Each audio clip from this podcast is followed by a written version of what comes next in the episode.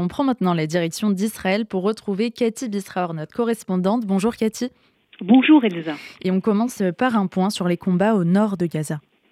Oui, les combats au nord de Gaza, en fait, se euh, poursuivent parce qu'il s'avère, vous vous rappelez, avant, euh, le, avant la pause qui avait été, la trêve qui avait été faite pendant la semaine où les otages avaient été libérés, l'impression que l'on avait, c'est que Tsahal contrôlait entièrement euh, la poche, l'ensemble de la zone nord de la bande de Gaza. Or, il s'est avéré que ce n'est pas exactement le cas et Tsahal s'en est aperçu lorsque des otages sont venus justement de, du nord de Gaza, des tunnels du nord de Gaza, quelquefois à quelques dizaines de mètres seulement euh, où se trouvaient les forces israéliennes. Et donc, pour reprendre le terme du chef d'état-major, il y a encore du travail, dit-il, dans le nord euh, de la bande de euh, Gaza. Et la preuve, malheureusement, c'est qu'on a appris ce matin que trois soldats israéliens ont été tués lors des combats hier en fin de journée. Et cela s'est passé justement au nord de la bande de Gaza. Ceci dit, le porte-parole de Tsahal donne deux informations qui sont importantes.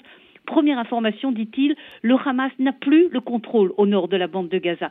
Certes, il y a encore des terroristes, il y a même beaucoup de terroristes, dit-il, mais le Hamas a perdu le contrôle entièrement au nord de la bande de Gaza. Et la deuxième euh, information qu'il donne, il s'agit d'une question de temps, mais rapidement, nous euh, finaliserons l'ensemble du contrôle au nord de Gaza. Et qu'en est-il euh, désormais dans le sud de la bande de Gaza où les combats se sont étendus? Alors absolument, les regards, les regards se tournent maintenant évidemment vers le sud de la bande de euh, Gaza. Pour l'instant, ce que l'on voit, ce ne sont pas des, les débuts d'opérations terrestres. Peut-être qu'il y a des opérations euh, des unités d'élite, c'est fort possible, mais ce que l'on voit, ce sont euh, des frappes très intensives de l'armée de l'air israélienne dans toute la zone du sud et notamment dans la zone de Khan Younes.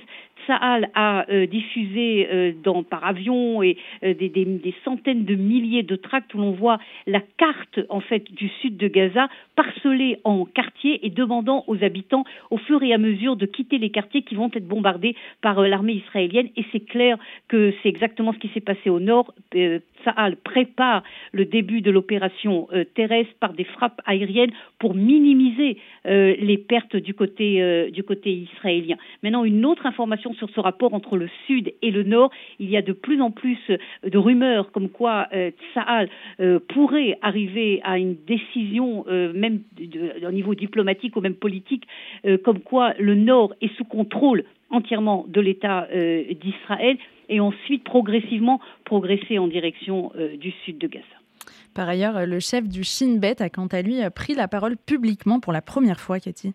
Oui, c'est très intéressant parce que, comme vous dites, euh, Elsa, c'est la première fois euh, depuis le début de la guerre et évidemment, il s'agit d'un des hommes importants hein, de toute la euh, direction militaire et sécuritaire de l'État d'Israël, le numéro un du Shabak, du Shin Bet Bar, a pris la parole publiquement et ses propos ont même été autorisés à la publication par la censure. C'est encore plus intéressant. en fait, on entend deux messages principaux. Le premier message, c'est qu'il reconnaît la responsabilité du Shin Bet dans le massacre du 7 octobre, dans, le, dans les erreurs dramatiques, euh, euh, catastrophiques des services de renseignement, nous avons une responsabilité, mais pour l'instant, dit-il, le temps et le temps à gagner la guerre, mais ensuite nous euh, tirons les conclusions. Donc il y a une prise très claire de responsabilité. Et la deuxième déclaration qu'il fait, c'est que nous avons la responsabilité d'éliminer tous les chefs du Hamas où qu'ils soient, évidemment à Gaza, en Turquie, au Qatar et n'importe où dans le monde. Cela prendra des années, cela prendra dix ans, mais aucun ne restera en vie. Et enfin, la une du Sunday Times marque un tournant important.